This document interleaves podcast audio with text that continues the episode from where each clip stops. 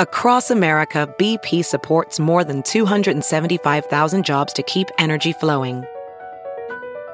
Jobs like building grid scale solar energy in Ohio and producing gas with fewer operational emissions in Texas. It's and, not or. See what doing both means for energy nationwide at bp.com slash investing in America.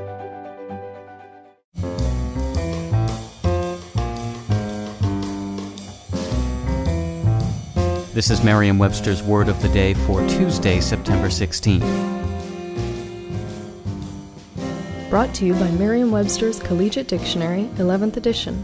Available from your favorite bookstore or online at www.merriam-webster.com. The word of the day for September 16th is lout, spelled L O U T. Lout is a noun that means an awkward, brutish person, as in this sentence. Because the three louts behind him in the movie theater were being loud and obnoxious, Jonah decided to move to another seat. Lout belongs to the large group of words we use to indicate an undesirable person, a boor, a bumpkin, a dolt, a clod. We've used lout in this way since the mid 1500s. As early as the 800s, however, lout functioned as a verb with the meaning to bow in respect. No one is quite sure how the verb sense developed into a noun meaning a brutish person.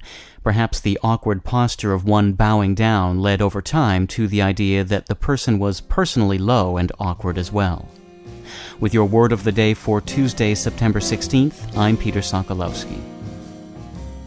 For more information, visit Merriam-Webster online at www.merriam-webster.com.